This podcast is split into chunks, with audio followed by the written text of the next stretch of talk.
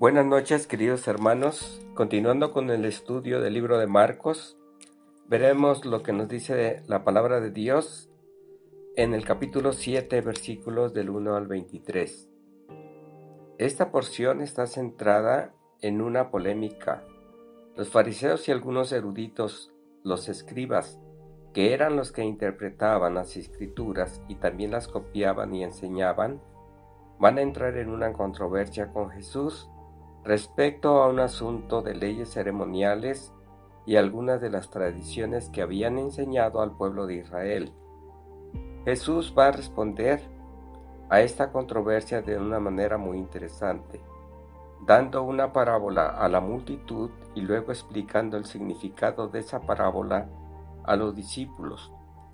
Todo gira en torno al significado de impureza y pureza ceremonial, y Jesús va a enseñar que la verdadera fuente de la contaminación no está en lo que está afuera, sino en lo que está dentro del corazón humano. Pero tampoco hay nada que pueda limpiar el corazón humano. Esa es la fuente de la verdadera contaminación. Y luego Jesús les va a explicar entonces a sus discípulos cuál es la verdadera naturaleza de pureza e impureza. Jesús les va a enseñar qué es lo que significa la verdadera espiritualidad y tener una comunión con Dios y amar verdaderamente a Dios. ¿Les parece si oramos? Gracias Dios por este tiempo y gracias por tu palabra.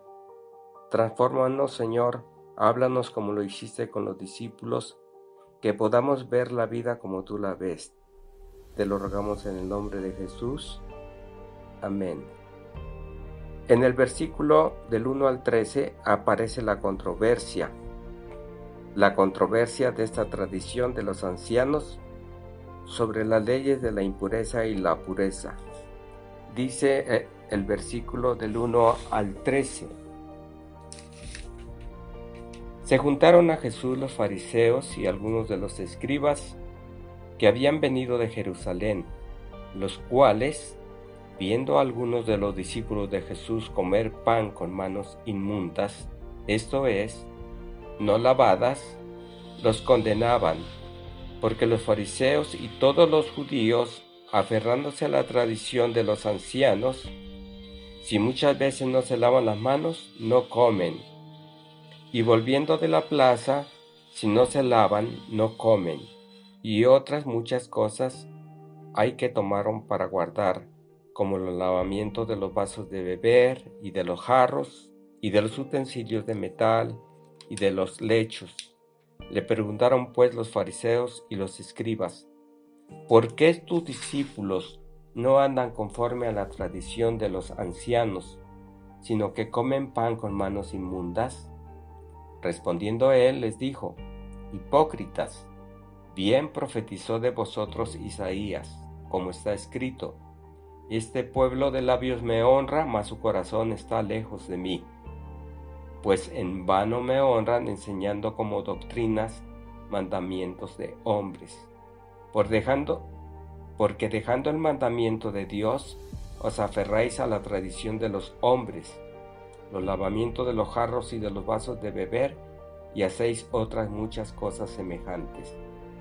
Les decía también, Bien invalidáis el mandamiento de Dios para guardar vuestra tradición, porque Moisés dijo, Honra a tu padre y a tu madre, y el que maldiga al padre o a la madre muera irremisiblemente.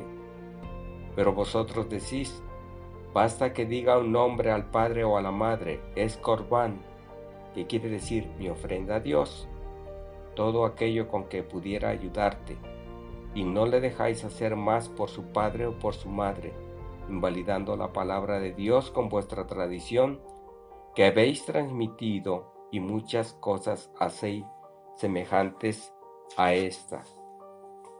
Aquí está la controversia, una controversia alrededor de leyes ceremoniales que los discípulos no seguían y que los fariseos no aprobaban. Y quieren avergonzar públicamente a Jesús diciendo, miren qué mal maestro es Jesús, es tan mal maestro que no corrige a sus discípulos y que no les enseña a guardar las tradiciones que tanto valoramos nosotros, tradiciones de los ancianos que nos ayudan a vivir una vida agradable a Dios. Es un mal maestro Jesús. Eso es lo que quieren hacer. Lo interesante es que Jesús no lo responde a los fariseos por qué es que no se lavan las manos ceremonialmente antes de comer. De hecho, Jesús les dice, ustedes son unos hipócritas, no se dan cuenta que sus tradiciones, lejos de agradar a Dios, al contrario lo que hacen es invalidar los mandamientos que ustedes dicen obedecer. Es más, ustedes honran con sus labios a Dios y su corazón está lejos de Él. Qué fuerte respuesta. Más adelante, Jesús va a explicar la verdadera pureza y verdadera santidad. Veamos de dónde nace esta tradición. Los fariseos son un grupo muy poderoso políticamente, pero sí son un grupo muy popular de mucha influencia en la sociedad judía. Son celosos de guardar la ley y no permiten influencias culturales de los griegos o romanos. Por eso era muy importante las leyes, tradiciones y la sinagoga, y buscaban que el pueblo pudiera obedecer y amar a Dios. Dios le había dicho al pueblo de Israel que si ellos eran fieles a Dios y a la ley, Dios cuidaría de ellos y prosperaría su territorio. Pero si ellos se olvidaban de Dios y empezaban a vivir como sus vecinos e imitaban sus prácticas, uno de los juicios sería que Dios permitiría que una nación extranjera estuviera gobernándolos. El hecho que los romanos estuvieran gobernando implicaba que el pueblo judío no había sido fiel a Dios, que habían desobedecido a la ley. ¿Y cuál es la solución? Así, con la intención de obedecer la ley y que el pueblo obedeciera la ley, agregaron mandamientos a los mandamientos para que la gente supiera cómo agradar a Dios. En cuestiones prácticas, y una de esas leyes era el lavamiento de las manos, una ley ceremonial en que para los judíos era muy importante obedecer la ley. En Levítico se decía que los sacerdotes tenían que purificarse por medio de lavarse con agua para participar en el servicio en el templo. Y los fariseos dijeron, ¿por qué no llevamos esa ley no solo a los sacerdotes, sino a todo el pueblo? Así que todo el pueblo tenía que hacer los rituales similares a los levitas, porque había la creencia que los que comían podían contaminarse en el interior, así que había que lavarse las manos no lo hacían por higiene, sino como una demostración de amar a Dios, porque querían ser limpiados para tener una comunión con Dios. Para ellos era una muestra de espiritualidad y tenían a Jesús y sus discípulos como rebeldes y que enseñaban a la gente a no amar a Dios. Lo impactante entonces es lo que Jesús les dice los que están invalidando la ley son ustedes, que en lugar de sus tradiciones, lejos de amar a Dios, lo único que hacen es alejarlos a ustedes y al pueblo de Dios. Lo que dice Jesús, que no es nada de lo que entra en el hombre lo que lo contamina. El problema está no afuera, el problema está adentro. Así Jesús no contesta sobre lavarse las manos, sino que dice ustedes son unos hipócritas. Los fariseos piensan que estos rituales acercan a la gente a Dios y son una demostración de una verdadera piedad. Y es todo lo contrario. Jesús les dice, ustedes solo me honran con sus labios y sus corazones están lejos de Dios.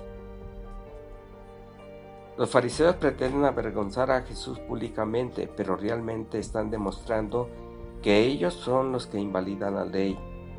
Y Jesús da un ejemplo de esto en el versículo 9.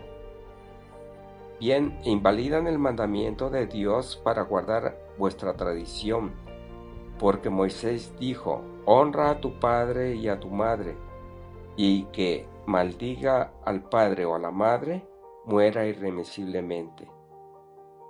Eso dice el mandamiento, pero ustedes les dicen a los hombres, hasta que diga un hombre al padre o a la madre, es corbán, todo aquello con lo que puedan ayudarte y no lo dejáis hacer más por su padre o por su madre, la tradición de los ancianos están invalidando los mandamientos de Dios. Quiere decir que el mandamiento de honrar a los padres no solamente implica que un hijo debe ser respetuoso a sus padres, sino que un hijo debe de proveer para las necesidades de sus padres. Es una forma de honrarle, y lo que estos fariseos estaban enseñando por medio de la tradición a los jóvenes es que podían decirles, papá, mamá, no te puedo ayudar económicamente. Fíjate que lo que estoy ganando lo estoy dedicando como una ofrenda a Dios así de que no puedo ayudarte. Lo que dice Jesús es, ustedes piensan que eso es muy piadoso, es todo lo contrario. Ustedes deshonran a Dios porque enseñan a los jóvenes a deshonrar a sus padres. Ustedes han puesto esa tradición por encima de lo que Dios dice. Así que realmente que ustedes están lejos de Dios su tradición hacia un lado la voluntad de Dios. Ahora, Jesús llama a la multitud en el verso del 14 al 16. Invalidando la palabra de Dios con vuestra tradición y que habéis transmitido, y muchas cosas hacéis semejantes a estas. Y llamando así a toda la multitud les dijo, Oídme todos y entended. Nada hay, fuera del hombre que entre en él que le pueda contaminar, pero lo que sale de él, eso es lo que contamina al hombre. Si alguno tiene oídos para oír, oiga. Aquí Jesús mostró realmente que no hay nada fuera que contamine al hombre. Lo que contamina al hombre sale de adentro Ahora Jesús enseñaba por medio de parábolas. Había dos tipos de personas, los de afuera y los de adentro. ¿Quiénes son los de afuera? Son los que escuchan el misterio de Dios pero no tienen disposición de aprender. Solamente escuchan y se van. Pero hay otros, los de adentro, los que escuchan y se quedan quieren saber más y tienen la disposición de conocer más, como los discípulos, que están cambiando radicalmente su pensamiento. Ahora sobre la impureza y la pureza, versículo 18 al 23.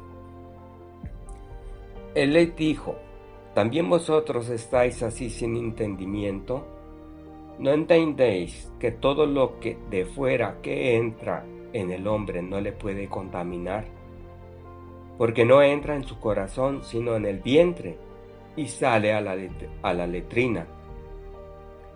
Esto decía haciendo limpio todos los alimentos, pero decía que lo que del hombre sale, eso contamina al hombre, porque de dentro del corazón de los hombres salen los malos pensamientos, los adulterios, las fornicaciones, los homicidios, los hurtos, las avaricias, las maldades, el engaño, la lascivia, la envidia, la maledicencia, la soberbia, la insensatez.